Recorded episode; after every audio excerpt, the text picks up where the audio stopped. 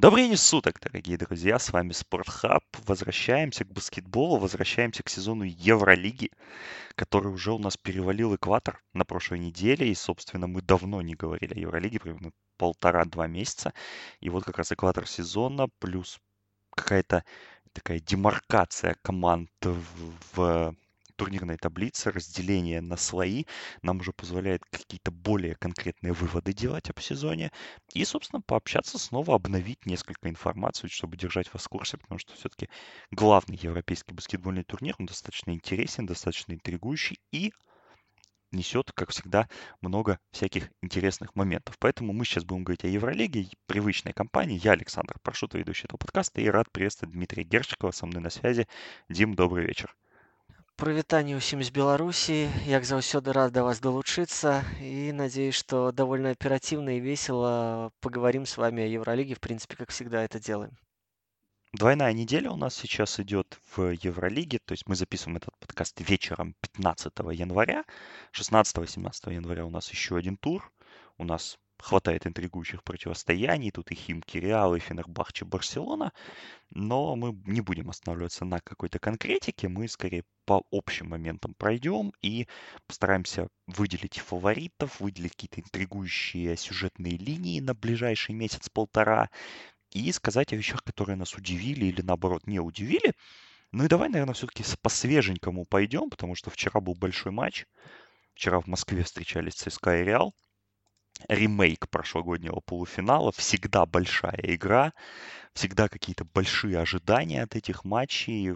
И, и есть вот какое-то, знаешь, желание увидеть какие-то тренды, которые потом транслируются в финал четырех, потому что или в плей-офф как минимум, потому что это команды, которые уже считаются грандами и являются грандами и застолбили за собой подобные позиции. И, собственно, матч получился очень нетривиальным для встреч ЦСКА и Реала, потому что если вот так вот взять вообще последние игры этих команд в Евролиге, то мы имеем счета 97-81, 95-90, 82-78, 88-93, 83-92, 93-87 и так далее, и так далее. Вчера ЦСКА и Реал закончили матч со счетом 60-55.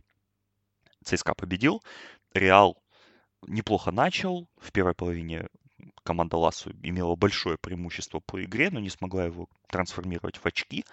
И во второй половине ЦСКА вернулся в игру за счет защиты, за счет интересных ротационных, я думаю, решений Димитриса и Тудиса, и все-таки победил.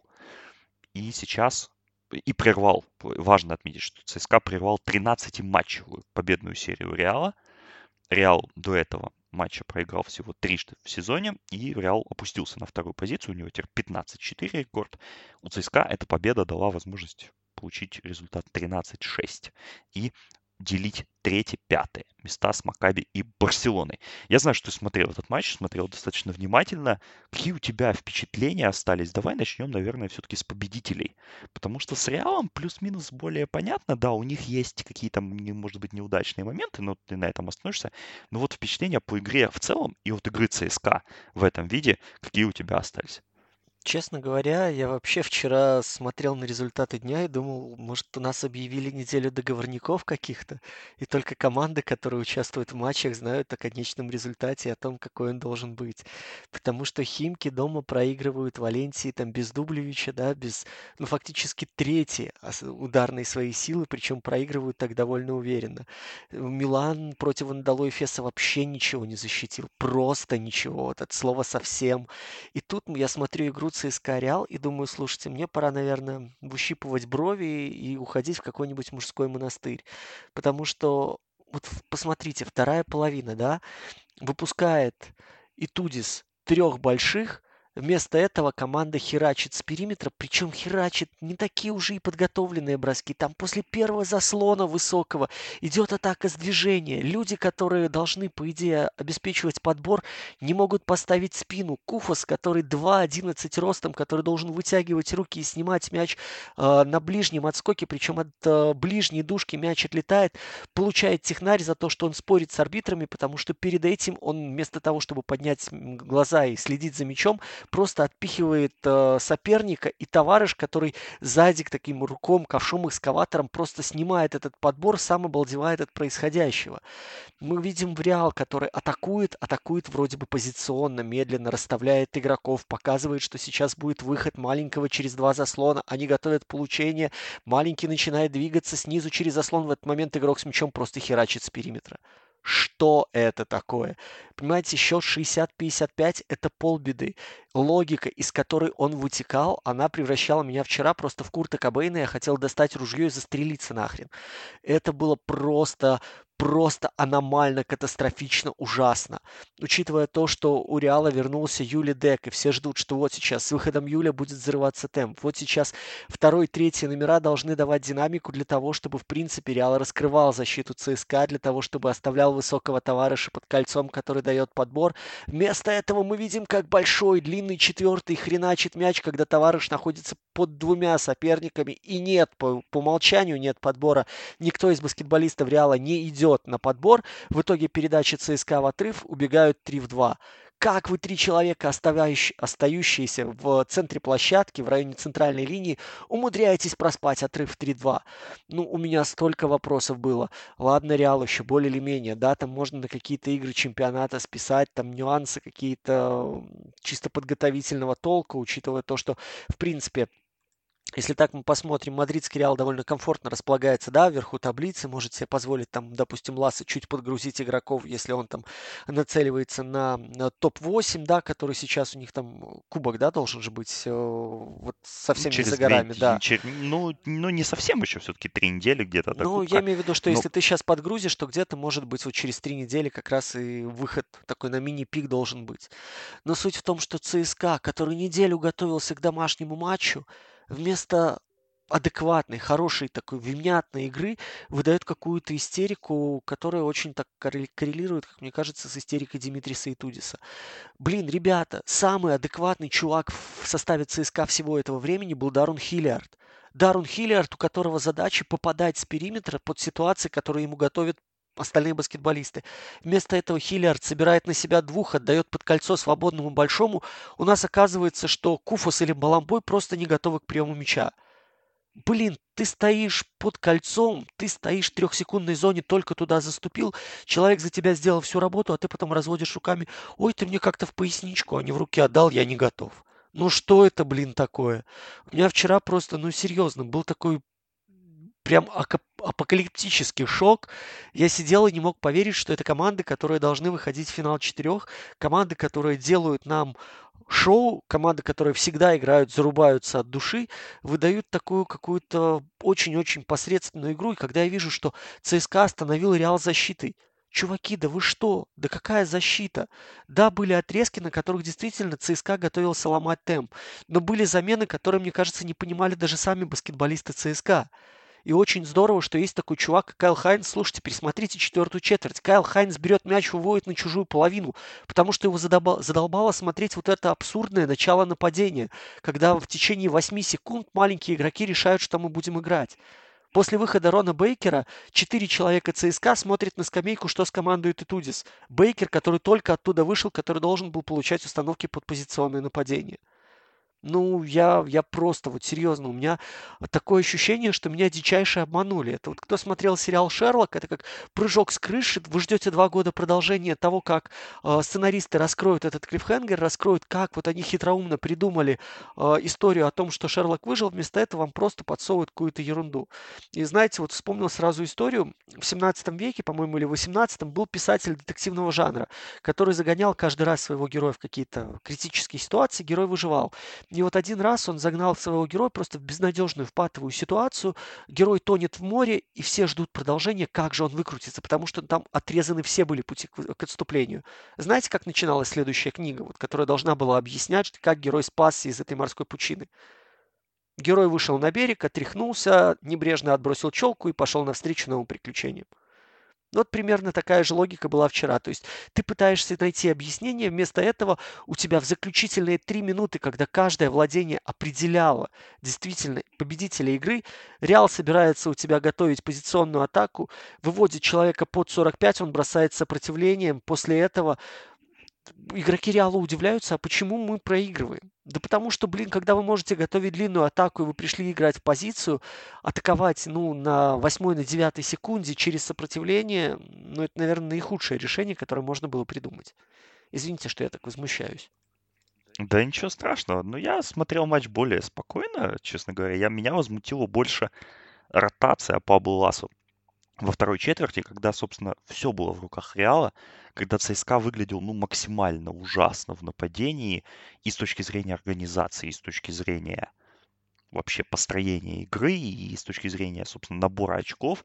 Но он уперся в Николаса Лапровитолу, который сыграл очень длинный и очень неэффективный отрезок. Он практически не использовал Кэрола, огневой мощи было по минимуму, и Реал много сделал потерь, и из, там, где по игре было 15-17 очков достижимого перевеса, осталось 7, и только ЦСКА вышел с третьей четверти, в принципе, все очень быстро растаяло, и вот, в, вот этот момент меня возмутил, да, по поводу в целом организации игры у обеих команд, да, здесь масса, масса вопросов, но хвалят, хвалят защиту ЦСКА, понимаешь, вот э, и я считаю, что, в принципе, хвалят абсолютно оправданно, потому что, да, Реал играл плохо, но понравился. Понравился Ховард Сентрос в первую очередь, потому что игрок, которого только что купили, игрок, за которого заплатили большие деньги Айку, как говорят, игрок, который признан заменить Клайберна, но для широкой публики евролиговской игрок, по сути, из ниоткуда, потому что он кубинец, начинавший карьеру в третьем дивизионе Италии,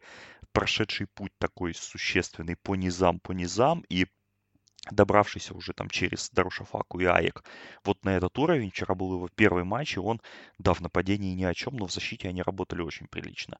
И, но и, конечно же, Хайнс. Хайнс, который втащил просто концовку на себе, сделав два решающих play я. Это подбор на своем щите, с которого началась атака, где забил Хиллиард 3. И, собственно, перехват в следующем атаке. В следующей атаке сделал Кайл Хайнс. Вообще, вот из этого матча я не могу сделать какие-то выводы, кроме того, что у ЦСКА без Хэкетта и без Стрелникса нападение выглядит ну, просто феерически плохо. То есть, понятно, есть Майк Джеймс, который может забить в теории любой бросок, но для этого ему нужно сделать минимум 20 таких бросков, и 10 из них будут не самыми качественными. И есть какие-то вот другие игроки, все разрознено, все не очень сбалансировано, и не совсем понятно, как это все будет работать. Можно еще, можно я немножко еще вот прям вмешаюсь, ты прям вот на ходу мне разбрасываешь тему, и хоть ты отдельные тексты пиши. Во-первых, а, Слушайте, Ховард Сентрос это нормальный чувак, которого знают все. Слушайте, он играл в Чехии, по-моему, по-моему, должен был заставать единую лигу ВТБ. Он э, довольно-таки активно играл в Германии, просто я помню, ну, извините, может, просто потому, что я периодически смотрел всякое дно в Кубке Европы ФИБА, ну, в связи с тем, что в Еврочеллендже и в Кубке Европы ФИБА каждый год играют минские цмоки. По Германии он был довольно известным чуваком, и уже в начале карьеры как бы его отмечали защиту, и я помню, что в свое свое время, я не могу сказать, что мы даже его скаутили, да, но это был один из, из людей, которых э, передавали Андрею Кривоносу, когда он руководил смоками, но финансово там требования были довольно серьезные. По-моему, за Брауншвейк тогда играл или что, ну, что-то такое. Вот. Да, за Брауншвейк. И как бы вот по, по, по Нимбургу, вот после этого, как бы Нимбург, сборная Чехии, вы же понимаете, что команды сборные средней руки следят за такими же сборными средней руки.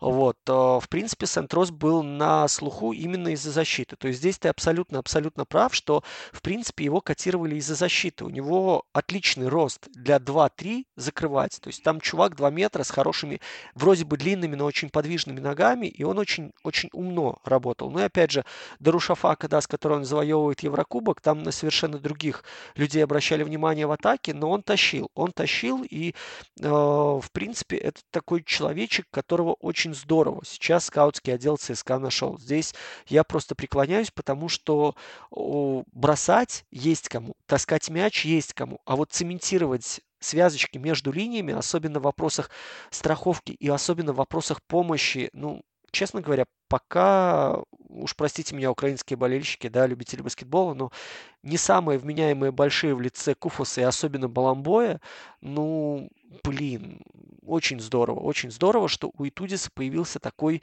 клей-момент, который может из черепков сделать что-то такое уже похожее, там, я не знаю, на какой-то сосуд даже живительной водой. Вот, и момент еще по Реалу, ты очень толково рассказывал организацию наступления. Слушайте, Лапровитала, да, Тебе ставят высокий заслон. Ну, по идее, должно уже быть какое-то ускорение, иначе зачем ты его просишь? Ты подходишь вплотную к своему игроку и начинаешь движение, видя, что игрок соперника снизу этот заслон проходит. Ты даже заступать не пробуешь, ты оставляешь дистанцию на шаг для того, чтобы к тебе подошли. Что ты этим заслоном хочешь? Чего ты хочешь добиться? Ты хочешь взять паузу, чтобы выпустить кого-то, попытаться куда-то в сторону уйти, перегрузить э, ну, край поляны для того, чтобы скидку сделать ну вот просто я хотел у Ласа бы вот просто, чтобы он сел и объяснил, как он собирался готовить позиционное наступление, что оно должно было делать. Там не было ни аритмии, там не было ни возможности играть один в один. Ну, слушайте, я не вижу Лапровиталу ни одной микродуэли, при которой он имеет преимущество. Ну, в чем конкретно он может получать размен максимум в мисс-матче каком-то. Но ты сам даешь зазор для того, чтобы игроки соперника ходили низом через заслоны и имели преимущество в восстановлении позиции. Все, извините, я закончил. Ну, в общем, да, на этой отличной ноте мы опять же напомним, что Реал имеет 15-4 рекорд, идет на втором месте в сезоне Евролиги и завтра сыграет с Химками. Я думаю, что это будет тоже важная игра для Реала, которую ему надо выигрывать, и Реал более чем в состоянии. ЦСКА 13-6. И ЦСКА, в принципе, вот идет в этой группе команд с третьего по пятое место, которые очень вероятно сыграют между собой – в плей-офф, потому что, ну, вот реально, как по мне, вот после Барселоны, идущей там на пятом месте, да, вот начинается разрыв, потому что Панатинайкос, Милан и, и же с ними, это команды, которые, ну, во-первых, и похуже по по качеству состава и по игре, и похуже по таблице. То есть 2-3 победы это уже достаточно большая разница, несмотря на то, что еще 15 туров играть в регулярном сезоне. Ну и давай тогда вот тоже коснемся вчерашней игры Макаби и Барселоны. Коротко, скорее, опять же, в контексте сезонных трендов, потому что команды, которые явно уже претендуют на финал четырех, и вот с одной стороны мы видим Макаби Яниса Сферополоса, которого генеральные менеджеры Евролиги называют лучшим тренером сезона, практически единогласно. И с другой стороны мы видим Барселону, которая нашпигована просто талантом, которая потратила миллионы евро на комплектацию. Но мы видим, как Святослав Пешич методично убивает эту команду и загоняет ее в такие ситуации, из которых даже самые талантливые игроки не способны выбраться, опять же, заменами, опять же, какими-то нелогичными переходами защиты и так далее, и так далее. И Пешича, ну, реально сейчас смешивают с говном, так скажем так, в Твиттере, ну, нету такого, да, понятия Евролиг Твиттер, да, но в баскетбольном европейском Твиттере все равно хватает людей, знающих, толковых, которые могут разобрать эпизод. И реально ситуационный менеджмент от Пешича, он просто в каких-то моментах шокирует. Особенно в матче с Эфесом прошлой недели, когда, казалось бы, уже судьи во главе с Борисом Рыжиком сделали все, чтобы Барселона выиграла этот матч, убрав из игры Эргина Атамана. Барселона повела плюс 6 и там обосралась. В общем, Макаби вчера выиграл. Макаби выиграл 92-85 в очень таком ярком, интенсивном матче. Опять блистал Скотти Вилбикин. Макаби снова не проиграли дома. Барселона проиграла четвертый матч из пяти в 2020 году. Во всех турнирах они проигрывают и в чемпионате Испании. Они проиграли Эфесу важную игру, и снова они проиграли Макаби. С Барселоной что не так? На твой взгляд. Можно я начну опять же немножко с другой стороны, просто про Макаби тоже. Меня аж подрывает в некоторых моментах. Слушайте, мне кажется, что Сферополус реально слушает наш подкаст время от времени, но ему просто с опозданием его предлагают. Вот сейчас он послушал где-то в ноябре, да, думают, слушай, пацаны неплохо меня вот в прошлом сезоне обсуждали, как бы они стратегию мою уловили. Давай я немножко им помогу и в этом сезоне вот сыграю примерно так, как они раскладывали. На самом деле, посмотрите, Цани сейчас нахваливает Волбекина. На самом деле, во-первых, у него shot selection, особенно со средней, я не знаю, мне кажется, его бьют в раздевалке после каждой игры. Ну, давайте, окей, каждую вторую игру. Потому что, ну, местами логике это не поддается. То есть чувак просто верит, что он маленький Коби Брайант.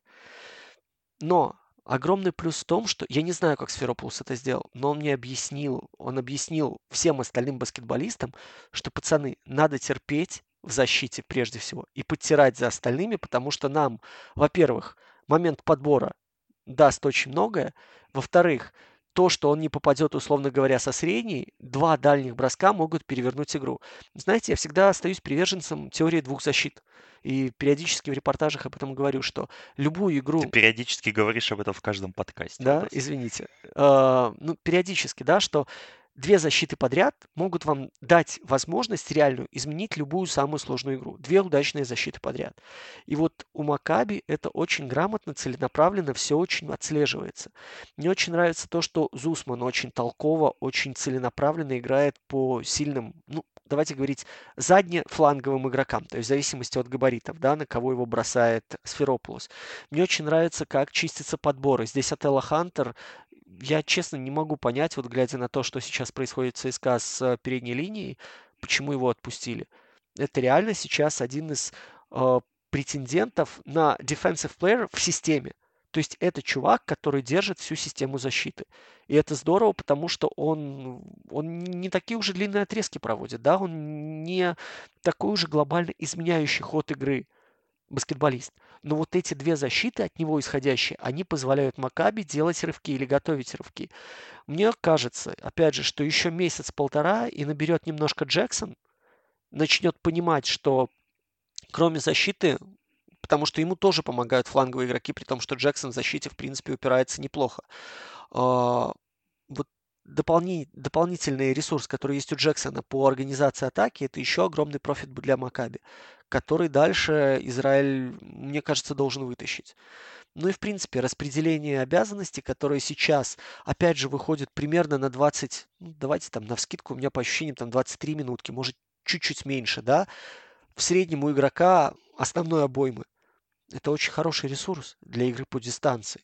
Так что Сферопулос, в принципе, вот то, о чем мы с тобой, помнишь, говорили, я думаю, что э, слушатели могут отмотать пару подкастов назад. Человек, который учит американцев играть в защите, объясняет, что от этого надо отталкиваться.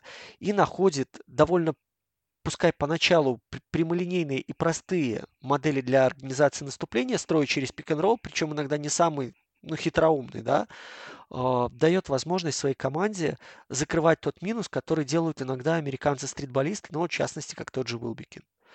Поэтому пока я могу сказать, что нахваливают Сферопулуса абсолютно правильно, но ту тенденцию, которую мы видим сейчас, в принципе, мы с вами уже подмечали у него в прошлом сезоне. Ну, тогда он был, может быть, не очень убедительным в разговорах с легионерами. Сейчас все, все эту идею подхватывают. И для меня вот это, наверное, одно из самых главных откровений середины сезона.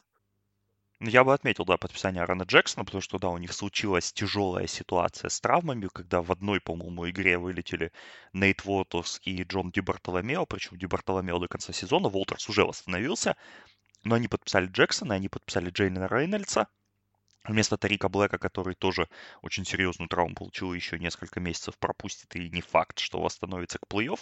Но вот эта вот система, которую Сферополос построил, она, она работает действительно, и нельзя не отметить Йовила Зусмана, который, ну, как я тебе еще сколько, два года назад, да, говорил, что это будущий Димитрис Диамантидис.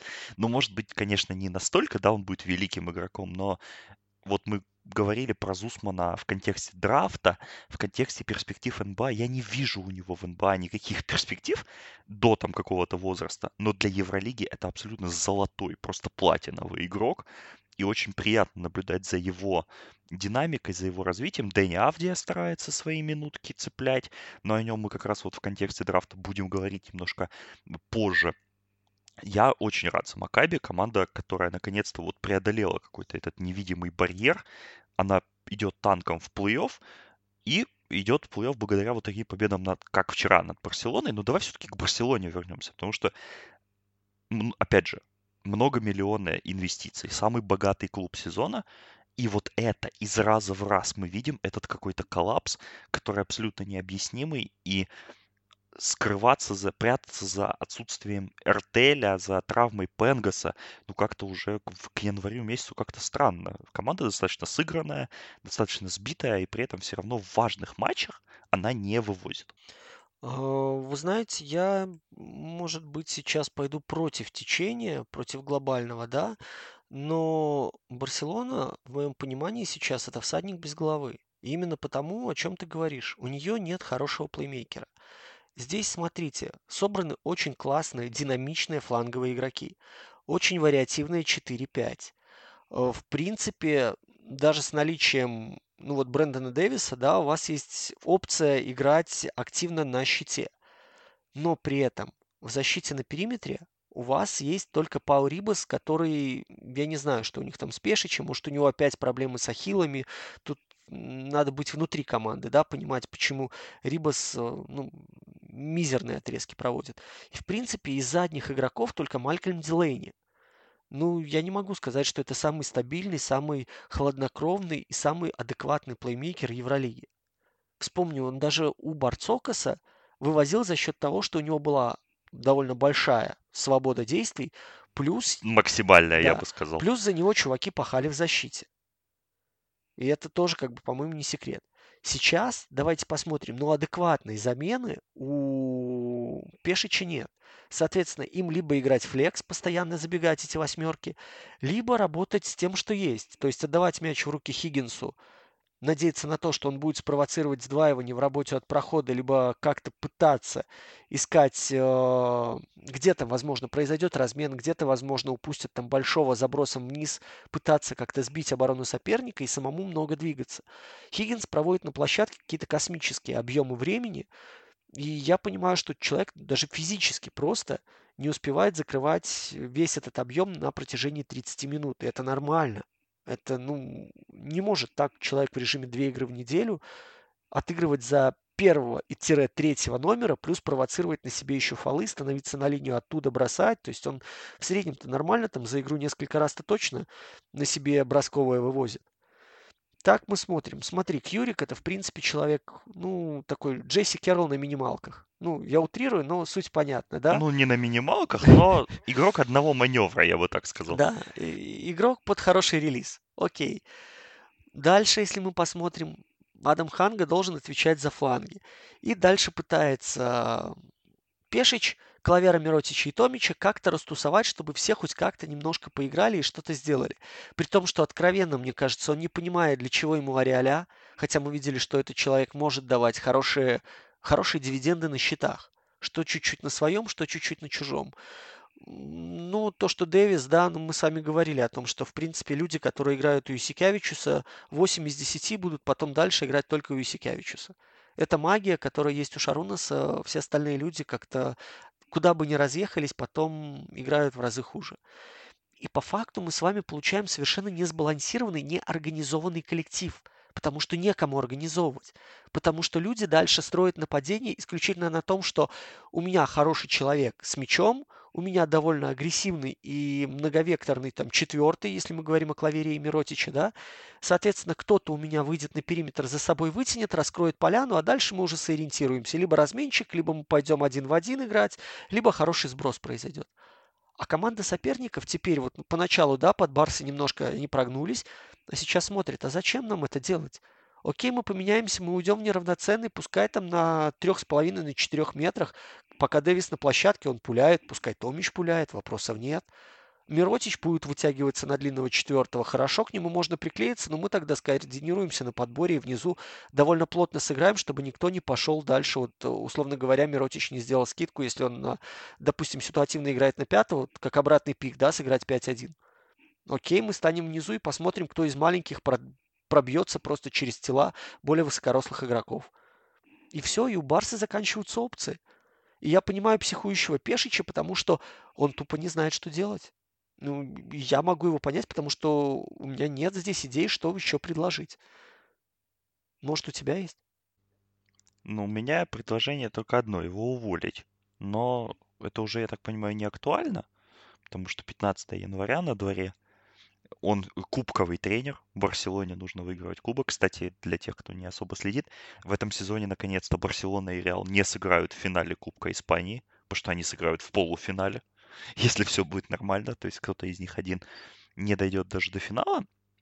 Давай так.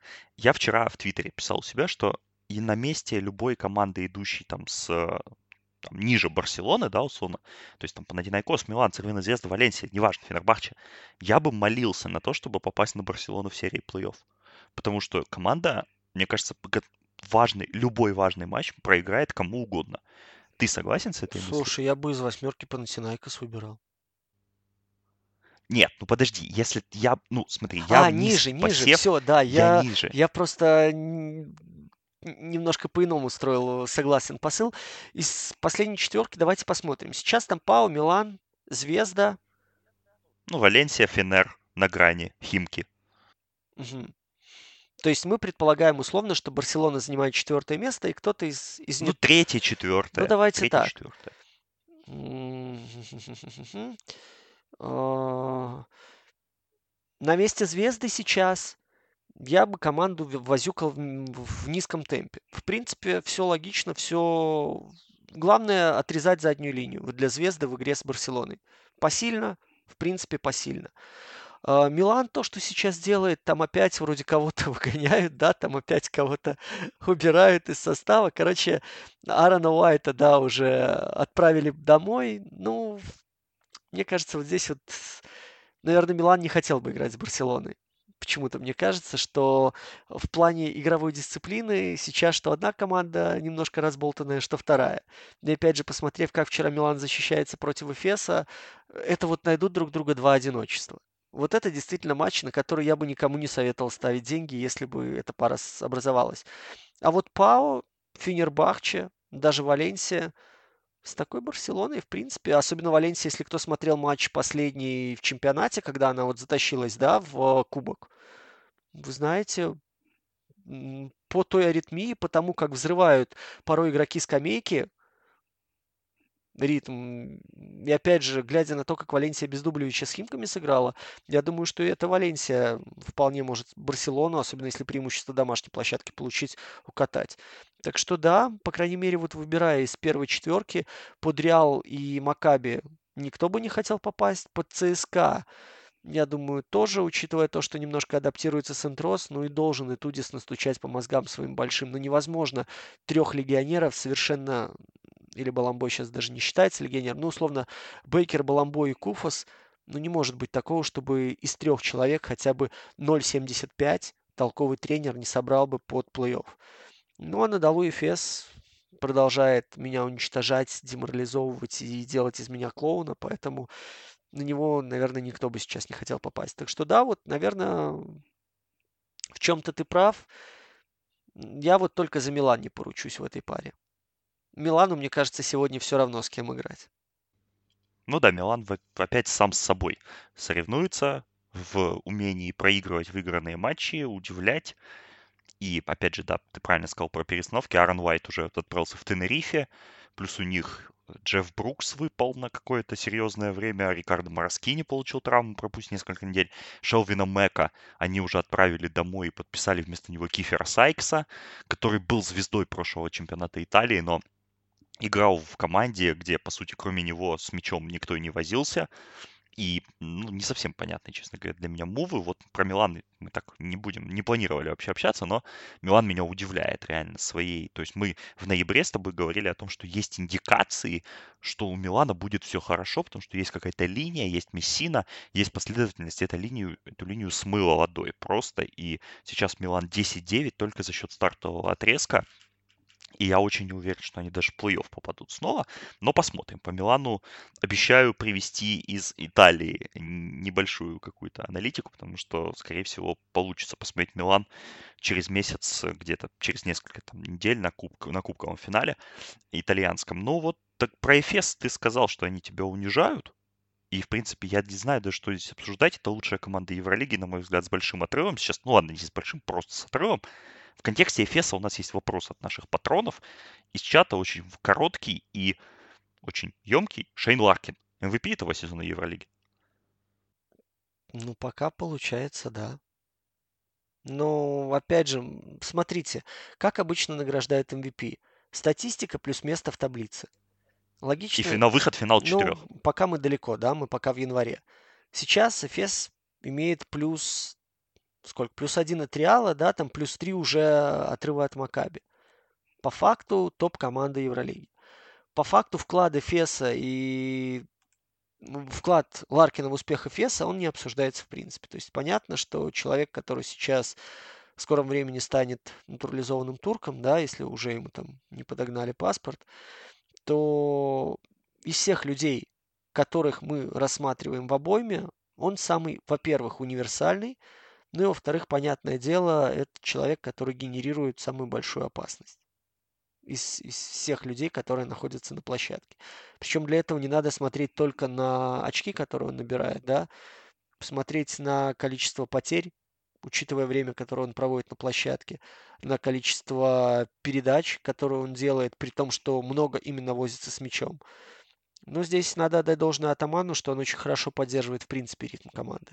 То есть выходы и того же Бибуа, выходы Мичича, да, помощь где-то от фланговых. Вот, кстати, чего а, нет допустим, мы обсуждали с тобой сейчас Барселону, толково нет э, выхода у того же, вот смотрите, Джеймс Андерсон, да, он смещается спокойно на 2, надо постоит просто на дуге, дождется мяча. Надо потянет за собой игрока, убежит на слабую сторону, обозначит готовность атаковать. Уже хотя бы одного человека уберет. Пойдет где-то, может быть, на бампе, да, на смене. Спровоцирует трафик. Уже помогает. У Барселоны я не вижу людей, которые вот такой объем черновой работы делают. Там вот как увидел, так и попер. Как заставили или решили мы играть комбинацию, да, в начале движения, никто не пытается отойти от этого канона. У Атамана ну, даже Алика Питерса мы видели не, ну, не одну уже игру, где он пытается вот уровня Андерсона показывать действия. То есть он пытается понимать и подстраиваться под нужды команды. Это очень дорогого стоит. Ну и Симон, опять же, да, которого мы привыкли изначально видеть исключительно как двоечку, сейчас умудряется у нас порой и скидочку хорошую сделать, порой просто побегать. То есть для него не проблема намотать два круга, если это дает возможность потом подвернуться большому и получить под сильную руку, там под полукрюк, допустим. Твой любимый даже Тибор Плайс порой без сопротивления атакует именно потому, что... Нет, это он, он твой любимый. Ну, хорошо, да, твой антитомич э, forever. Но я имею в виду, что Плайс даже иногда атакует без сопротивления именно потому, что делают за него беговую работу маленькие игроки. Хотя умирать ради Тибора Плайса, ну, это надо... Я не знаю, может, Плайс за них потом грехи замаливает в церкви отдельно. Но вот исходя, опять же, из всего того, что видно по игре, то да, Ларкину пока ну, надо отдавать. Что ж тут поделать. Ну, в общем, да, Эфес 16-3 срамит все прогнозы Дмитрия предсезонные. Мои нет, я им отдавал место в финале четырех, так что все нормально. Пока катятся. Про, мы про, прошли очень внимательно первую пятерку, команды, которые мы, очевидно, ждем в плей-офф, и многие из них мы ждем в финале четырех. Давай тогда поговорим немножко о командах, которые пониже, которые похуже. И здесь у нас была целая орда трейдерских перестановок потому что ну, многие, многие команды, у многих команд сезон пошел не туда, как они ожидали, может быть, э, ну, свои причины. У каждой, в общем, если коротко, то Бавария разменяла Дэна Радонича на Оливера Костича, временного тренера, возможно, у них будут какие-то движения. Э, мой любимый мув этого периода Велимир Пирасович, который третий раз за карьеру тренировал Басконию, ушел в отставку, сменил его третий раз приходящий в этот же клуб Душка Иванович. Это вообще потрясающе. Олимпиакос после отставки Дэвида Блата играл с Кисутисом Кимзурой, но Кимзуру сменил Георгиос Барцокас, который тоже возвращается в Олимпиакос после пятилетнего отсутствия. Их тренерские перестановки были в Цервине Звезде, там сейчас Драгон Шакота. Это уже третий тренер, который руководит э, белградской командой в этом, в этом сезоне. Ну, по Натинайкосу мы обсуждали приход Рика Петино еще в предыдущем подкасте, и, собственно, здесь ничего не поменялось. У остальных команд вроде бы все стабильно. Какая из твоих, на, на твой взгляд, какая из этих перестановок может радикально изменить ход сезона для какой-то из команд? Потому что мы видим, что да, Звезда проиграла сейчас Жальгирису дома и имеет баланс 9-10, но идет в зоне плей-офф, но и Олимпиакос, и Баскония, и даже, в принципе, ну, Бавария уже сомнительно, а вот Олимпиакос и Баскония все-таки еще на плей-офф претендуют, пускай и теоретически вот где из этих команд, где может быть импакт, где может быть реальная ценность этого и какой-то вообще всплеск для всей Евролиги, потому что эта команда вдруг станет монстром. Вы знаете, а я не верю. Я не верю ни в одного тренера. Ну, серьезно. Мне сложно представить, что приход Барцокаса сейчас стряхнет Олимпиакос, учитывая то, что, ну давайте так, истинное лицо Барцокаса было показано после того, как он уехал из Локомотива, да. То есть он был в команде с хорошими ресурсами и в Барселоне, и возвращение потом в Химки. А, очевидно было, что где-то провисала физподготовка, где-то провисала тактика, где-то тот объем работы, который обычно делали за него ассистенты, оказался уже для современной Евролиги недостаточным. Для Лиги ВТБ окей, но для современной Евролиги этого уже мало. И мне кажется, что он не с того начинает, да, что отправляет игроков вон из клуба. В принципе, очень интересный тандем был Кимзура Кайрис, потому что, опять же, Кайрис тренировал Минские Смоки, и зная то, как кропотливо к тому же скаутингу и к изучению соперников относится Дональдес, и то, как Кимзура, в принципе, потом это может разжевывать баскетболистам, в тех условиях, в которых оказался Олимпиакос, они делали неплохую работу – Понятное дело, что результат, мягко говоря, не устраивал. Там до прихода Барцокаса 7-11 было. Но мы с вами тоже о многом говорили, что 37-летний Спанулис – это не Спанулис 25. И люди, которые его окружают, на трех баскетболистах ты не можешь вывести команду в финал четырех. Тебе нужна хорошая группа, ну, хотя бы ротации. А сейчас я не вижу, что группа ротации Олимпиакоса выгодно выделяется на фоне группы ротации Баскони или Альбы. Там нет индивидуального перевеса. А в командной игре, ну, где-то где получалось, где-то что-то не дорабатывалось. Но я не могу сказать, что приход Барцокаса – это возможность там глобально перевернуть ход противостояния. Посмотрите, они со Звездой немного проиграли, они там немного проигрывали э, в свое время Баварии. Там матчи, в принципе, довольно, вот те, которые я имею в виду, проигрывались два, условно, два-три матча разверни в другую сторону, и сейчас Олимпиакос был бы на грани восьмерки, и все бы говорили, какие молодцы литовцы пришли после Дэвида Блата, который собрал довольно странную бригаду, и пытаются возить, пытаются строить, ничего себе не требуя. Что мы там дальше, да, кого мы можем с вами посмотреть? В Цервине Звезде я вообще очень удивляюсь перестановкам, которые там предпринимаются. Я не понимаю, как можно Ой, простите. Э, не понимаю, как можно брать тренера, который лет 15 не тренировал на уровне Евролиги, который два года сидел вообще без работы, который, ну, давайте говорить откровенно, все, что самое интересное с ним случалось, оно случалось как-то либо давным-давным-давно, либо в турнирах, о которых мы уже с вами и думать забыли. То есть, ну, мне сложно представить, что за два года человек, близкий к 70 годам, прозрел настолько, что свой тактический планшет обогатил, блин, какими-то совершенно неожиданными наработками, которые удивляют здесь Евролигу. Да, при Шакоте там звезда дала неплохой отрезок, но мне кажется, это опять же связано с тем, что чуть-чуть больше скаутинга, чуть-чуть больше времени будет у команд сейчас приноровиться, присмотреться к сопернику, и все вернется на круги своя. Вот. Баскония в этом сезоне вообще обреченная. И, честно говоря, то, что Пирасович пытался с ней делать, мне в принципе непонятно. Там на всех фронтах и в чемпионате же Испании у Басконии проблемы. Вот. Ну, они в середине таблицы, там большая середина, и они так барахтаются. Но в кубок они не попали. Вот, вот это вот важно отметить. Вот, и там не видно ничего стабильного, там, в принципе, как-то не просматривается идей. Ну, опять же, я вам приведу пример, когда вас убивает Колтон Айверсон, который был совершенно инородным телом в той же Басконии, ну, это я сейчас об игре с Химками, да, э, с Зенитом, ну, согласитесь, это повод просто не то, что трезвонить во все колокола, это повод думать о том, что мы в глубокой жопе.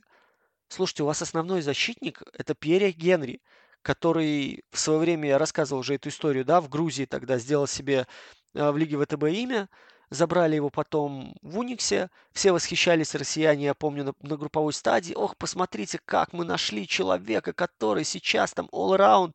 Пришло время плей-офф, и Генри сразу показал свое истинное лицо. Сейчас он играет, блин, по 40 минут, является основным плеймейкером рядом с Мэттом Джанингом. Но по уровню интеллекта, где Генри, где Джанинг, я вообще не понимаю, как можно таких людей стыковать. Ну и опять же, в принципе, сейчас Баскони это три с половиной человека.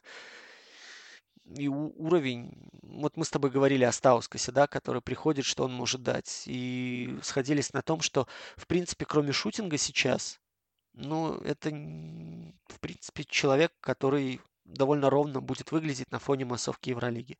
В моем понимании сейчас примерно так и происходит. Даже при том, что он делает себе неплохую статистику. Да, тут с этим сложно спорить. Баскония реально обреченный сезон у нее какой-то получается. Ну, в общем, я твой посыл понял. Ты, в принципе, не ждешь тогда ничего особенного вот этих команд. Я, ты знаешь, я тоже на Олимпиакус будет интересно посмотреть, потому что они сейчас начали сильно перелицовывать состав. Они расстались там с Черри, с Болдвином, с Вилли Ридом, который уже приехал и уехал. То есть у них вот эти, вот эти постоянные перетурбации, они куда они вырулят, интересно. Но я, но я Олимпиакос плей-офф не жду.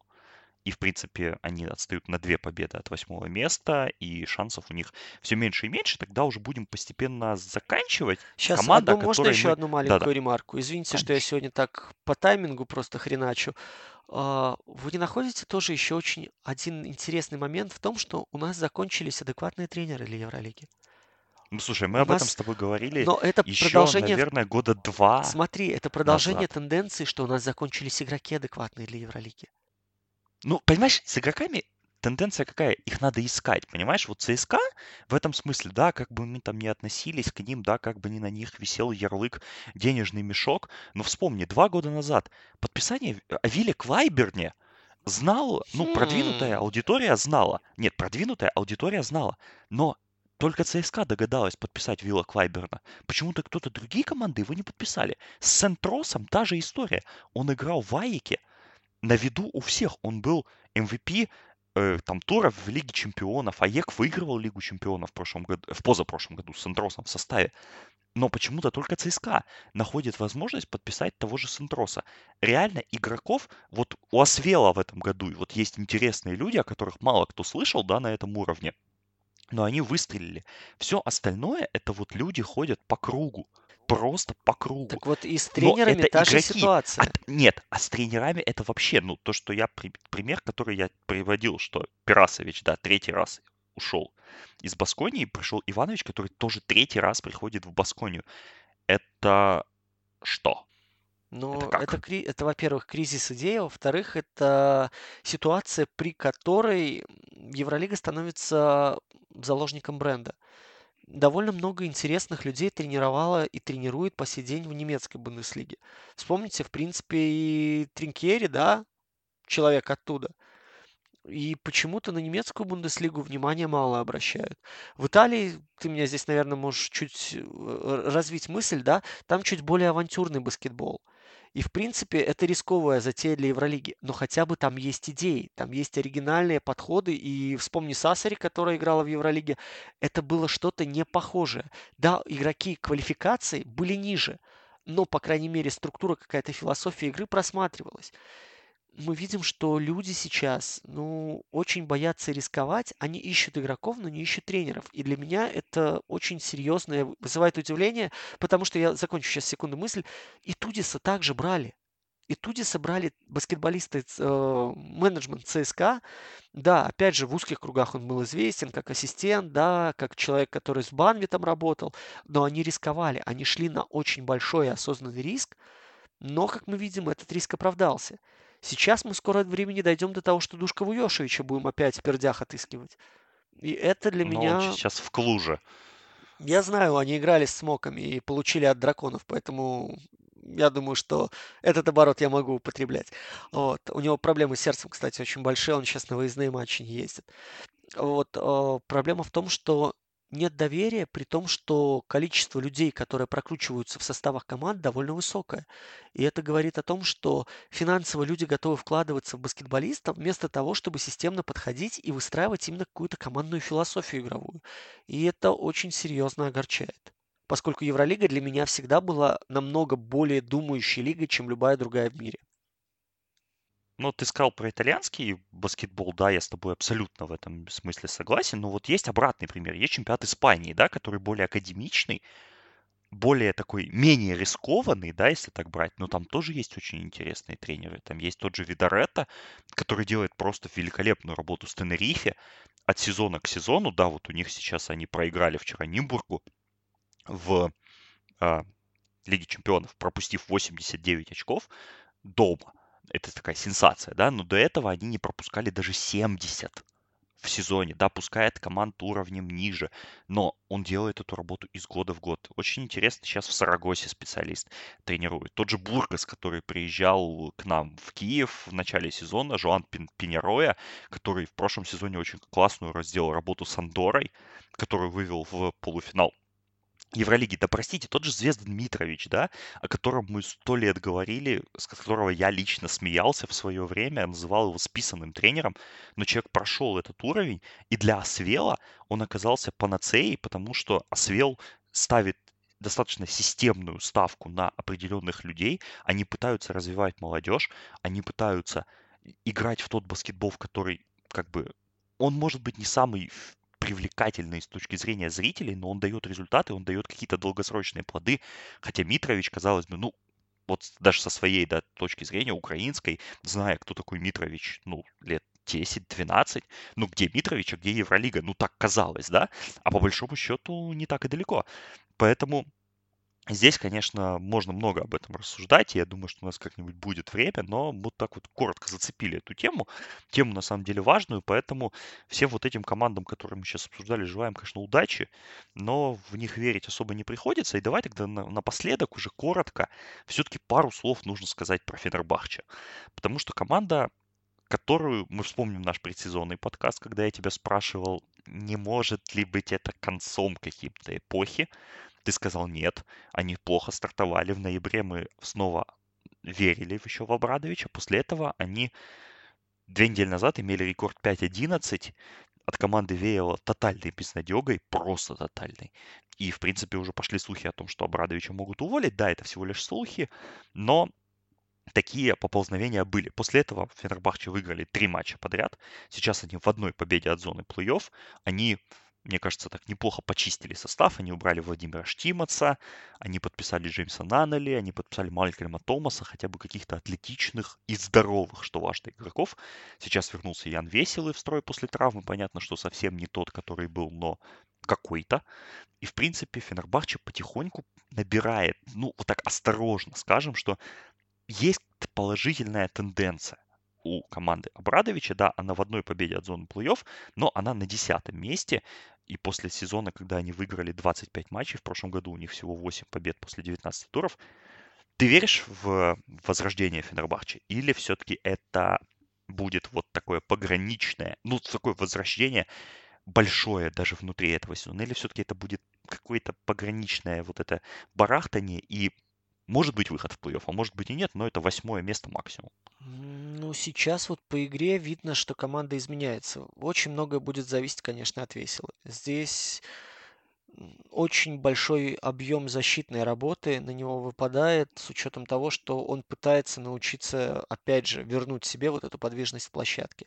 Очень важно то, что потихонечку-потихонечку и Калинич приходит в порядок, пытаются и Луиджи Датоми сейчас уже использовать активно. То есть повреждения, которые были у флангов, очень серьезно влияли на систему работы Макаби, на систему работы Фенербахче. Мы как-то с вами это обсуждали, что возможность ротировать игроков, особенно когда убирался Веселый на 3-4-5, и то, как активно это делали в защите турки, очень многих смущало, потому что против кого ты не оставайся, люди тебе закрывают небо и, в принципе, в силовой манере не уступают совершенно в единоборствах. И поэтому здесь ни попытки неравноценных разменов, ни попытки какой-то скоростной, ну вот этой вот беготне получить какое-то преимущество, они особо ничего атакующей стороне не давали. Если сейчас на самом деле вернется весело в свои ноги, если не будет рецидива в худотоме, то, в принципе, мне вот тот э, Фенербахче последних двух туров нравится. И я, в принципе, поверю, что они потихоньку-потихоньку начнут подтягиваться. Еще один нюанс. Мы все прекрасно помним с вами, что у Абрадовича сначала команда резво стартовала, потом под стык годов обычно проседала и потом выходила на повторный пик, да, за счет того, что поначалу нарабатывала небольшое количество побед, позволяла себе отрывчик создавать, и потом немножко он отпускал вожжи для того, чтобы на второй пик формы, уже ближе туда к плей-оффу, команда выходила. Сейчас, как я понимаю, из-за вот этих всех травм, из-за всего, структура немножко сместилась. Но я ожидаю того, что где-то вот к февралю по идее, команда должна еще распиковать. То есть он может сейчас аккуратненько-аккуратненько каждого из ключевых ветеранов подгружать. Они вот будут еще на таких полуватных ногах. Но там, правда, календарь сейчас помогает. Там вот эта разобранная Барселона и, в принципе, безголовый Милан. Если аккуратненько на ротации на своей выйдет и даже немножко помогут люди со скамейки, то, в принципе, я не удивлюсь, если в феврале внезапно Макаби в двух, а то и в трех встречах даже где-то побежит, где-то поддавит. Если так произойдет, это вот очень хороший маркер будет к тому, что турки смогут вернуться. Но ты ж ты вот сейчас бы мог предположить, что они, допустим, выйдут в финал четырех? Или все-таки это далековато? Если в оптимальных кондициях люди подойдут, то я в это поверю. Если они будут вот в тех ногах, которых я вижу сейчас, то это, конечно, большой вопрос, потому что надо смотреть, на кого они попадут в плей-офф. Потому что, допустим, сейчас серию против Макаби они, очевидно, не вывезут. Серию против Реала, если у Реала, опять же, не будет травмированных, не, не будут люди возить такую безумную, просто алогичную тачку, как в матче с ЦСКА, то я максимум одну победу Фенербахче дам в серии до трех. Окей, будем тогда заканчивать. Последний вопрос от наших патронов. Вопрос общий. Тут, я думаю, тебе подумать надо будет немножко, но вопрос на самом деле интересный. В каком городе Европы давно пора провести финал четырех, но этот город либо вообще не получал такого права, либо не получал его последние много лет? Ёпта, в Минске, конечно. Это, ребят, слушайте, тут офигенная арена на 15 тысяч человек, очень маленький компактный город, цены, которые порадуют всех. Тут отличные красивые девушки, тут, э, в принципе, все очень чистенько, аккуратненько. Кто не верит, приезжайте, убедитесь, тут все очень вкусно. Так что это был бы идеальный город, кстати, для финала четырех. Тут даже белорусы бы, даже если бы не пришли, одними туристами мы бы заполнили всю эту арену и все получили удовольствие. Литовцы бы подъехали. О, да, да, кстати, здесь было бы просто шикарно. Ну, если у вас просто есть время, загляните на пару деньков. Если вы на самолете прилетите, вам даже виза не нужна будет. Я думаю, что особенно с весной, с наступлением лета от Минска можно получить море удовольствия. Так, а если серьезно, конечно, подойти к такому вопросу. Да, минутка рекламы Беларуси закончена. Да, да. А, если у кого-то есть нефть, пожалуйста, обратитесь в наше правительство. Мы вам будем благодарны. Если серьезно, слушайте, нам надо решить здесь два вопроса. Первое. Мы хотим заработать денег или принести людям радость? Потому что это действительно концептуальная штука. А, если заработать денег, понятное дело, что здесь Турция это, в принципе, беспроигрышный вариант, особенно если Эфес туда выйдет. Но Турция же дав- недавно да, проводила да. Ну, финал. Я имею в виду, что назад. тут вопросов нет. Из тех команд, которые здесь сейчас представлены, честно говоря, вот из тех, кто попадался давно, наверное, самый лучший вариант сейчас это Афины. Афины или Пирей. Ну вот я могу представить то, что при, при, при всей моей нелюбви к Ааке, что вот ее реально заполнить. Особенно с тем, что Пау попадет в финал четырех. Даже если нет, в принципе, там настолько любят одни команды ненавидят другие, да, если говорить там о Макаби и ЦСКА, что народ наберется. Народ набьется, и, в принципе, это будет ярко. Из того, что мне бы хотелось лично увидеть, вот честно, мне очень нравится то, что делают в Германии. В Германии очень классная лига. В Германии лига, которая работает по правилам play. В Германии лига, которая раскрутилась благодаря интернет-трансляциям.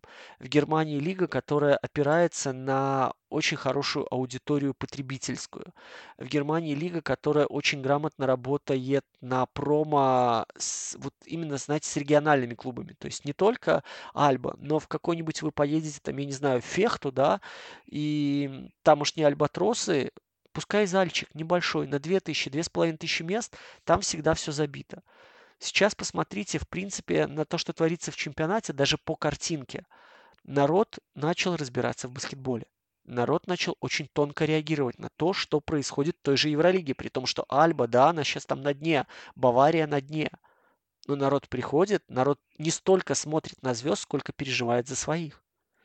И в моем понимании, не так давно-то, собственно, финал четырех в Берлине был. Я согласен, что... Но будет в Кёльне в этом году финал четырех? Ну, да, да, да. Ну, мне, я так понимаю, вопрос из тех команд, которые здесь представлены. То есть мы же не можем... Ну, я ну да. Ну, я имею в виду, что, опять же, если говорить о какой-то денежной стороне, понятное дело, что Евролига очень серьезно прям спит и видит себя в Великобритании. Это не заходит, особенно с учетом того, что сейчас Брекзит будет, вряд ли Евролига туда рискнет еще раз сунуться. А, но мысль интересная, учитывая то, что там люди даже профессиональную женскую лигу создали за буквально за три с половиной года, и она работает по канонам финансовым, да, не государственных дотаций, а именно какого-то самостоятельного движения. Это тоже очень большое дело. Но мне кажется, что после неудачных опытов финала четырех года 12 по-моему, да, где-то в том районе. Евролига туда... 13 Да, Евролига туда сейчас не отправится.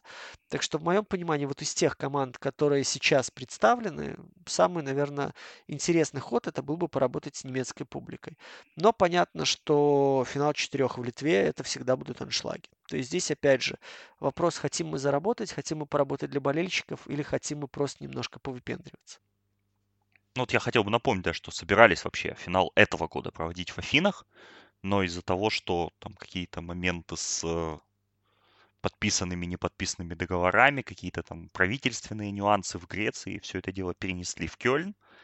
И в Кёльне, собственно, я думаю, будет очень яркий финал Евролиги. Я наблюдал за тем, как продаются билеты на финал четырех буквально за 20 первых минут продажи. Там размели абсолютно все хорошие варианты а за два с половиной часа разбили, по-моему, 95% билетов, при том, что билеты, мягко говоря, не дешевые. То есть э, пропуск на два дня финала четырех, самый дешевый, стоил 200 евро. Ну, на все четыре матча, да. То есть, а хорошие билеты, ну, в моем понимании, хорошие, это где-то 500 евро один билет на четыре матча. И это было просто, вот ты обновляешь страничку, и ты просто видишь, как заполняются вот эти клеточки, вот эти кружочки на сайте StubHub, и это, конечно, будет, я думаю, большое мероприятие. Сегодня как раз была пресс-конференция в Кёльне, мы презентовали финал четырех, и Евролига очень оптимистично к этому относится. ОАКА греческая была, э, принимала год назад, два года назад теперь уже финал э, Лиги Чемпионов, и где играл АЕК, и АЕК выиграл, и тогда реально ОАКА была заполнена. Я уверен, что на Панатинайкос, конечно, придет больше людей, чем на АЕК. И вообще, ну и Каунас, конечно. Каунас э, давно уже, я думаю, ждет своей очереди. И я надеюсь, дождется, потому что там баскетбол любят это всегда праздник в Литве, и кто бы там ни играл, это, это будет ярко. Поэтому вот мой пик у нас был в, этой всей категории, потому что они действительно давно не получали финал четырех. И ну, мне кажется, хотелось, что Литва это, в принципе, читерский вариант. Мы знаем, что в любую арену в Литве привези баскетбол, неважно какого уровня, народ туда пойдет. Поэтому... Ну вот проверим, летом будет молодежный чемпионат Европы в Литве до 20 лет. Он будет в Клайпеде там тоже большая арена, ты сам знаешь, да. мы там были 10, почти 9 лет назад, да, на Евробаскете 11, э, в 6,5 тысячная, по-моему, арена. И я думаю, что она будет хорошо заполняться на, на матчи. Ну, собственно, вот я был летом прошлым теперь уже, да, в Израиле на Ю-20, и как там ходили на местную сборную, это было просто феноменально. То есть там люди продавали билеты на матчи сборной Израиля и на финал в Шлому-арене, который вмещал 7 тысяч, было 13 тысяч заявок на билеты. Только 7 тысяч человек их получили. Поэтому я думаю, в Литве будет что-то подобное. Ну, финал четырех Евролиги, да, хотелось бы тоже, чтобы в ближайшие годы Литва получила. Но я думаю, что сейчас, вот после Кёльна, я бы ждал какого-нибудь Парижа или какого-нибудь такого пафосного города. Но как, как получится уже. Ну, в Париже, как бы в Берси были, да, уже финал тоже в десятом году или в девятом, что-то в том районе. Просто этот рынок пока тоже особо не поддается Евролиге, и мы с вами видели примеры и в середине прошлого десятилетия, и сейчас Виллербан мы видим, что, ну, при всем желании он не провоцирует, он не пикует интерес, учитывая то, что и чемпионат, он получается такая вещь в себе, как я говорю, чемпионат, производящий защитных игроков. Именно поэтому, мне кажется, там вот немножко не хватает динамики шоу и каких-то нюансов, которые вывозили бы зрителей. Именно не людей, погруженных в баскетбол, а именно для сторонних зрителей. Да и Берси, я помню, довольно неуютный был зал для баскетбола, несмотря на то, что там были очень классные игры и за третье место, и финал. Окей, в общем, тогда посмотрим, куда будут финалы четырех ехать.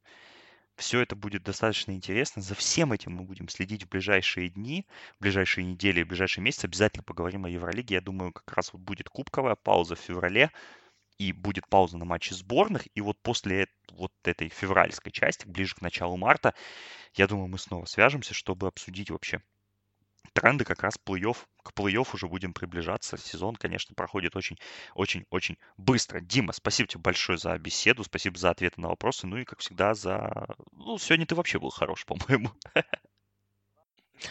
Вам спасибо большое. Извините, что так долго. Я надеюсь, что не особо вам надоедаю. И да, если есть вопросы, вы задавайте. Мы обязательно накопим для какого-нибудь или мейлбэга, или такого экстренного выпуска. Потому что важна обратная связь. Интересно, что вам интересно, что вы думаете, с чем бы вы хотели поспорить. И мы на этом обязательно сфокусируем внимание. Так что усім дяку и до зустрічі, до побачення. Да, ну а мы же традиционно вам напомним, что Поддерживайте наших партнеров из GGBet, заходите, ставки на матчи Евролиги они принимают. Обязательно поддерживайте нас на Патреоне, patreon.com slash sporthub, эксклюзивные подкасты, чат и многое-многое другое. Ну и подписывайтесь на нас в соцсетях, чтобы не пропустить ни одного подкаста. Подписывайтесь на нас в Телеграме, там мы постим все оперативнее всего в Телеграме и в Твиттере. Ну и в целом слушайте подкасты, рассказывайте о них друзьям и следите, следите за обновлениями. Дмитрий Герчиков, Александр Прошута говорит для вас о Евролиге. Всем спасибо и всем пока.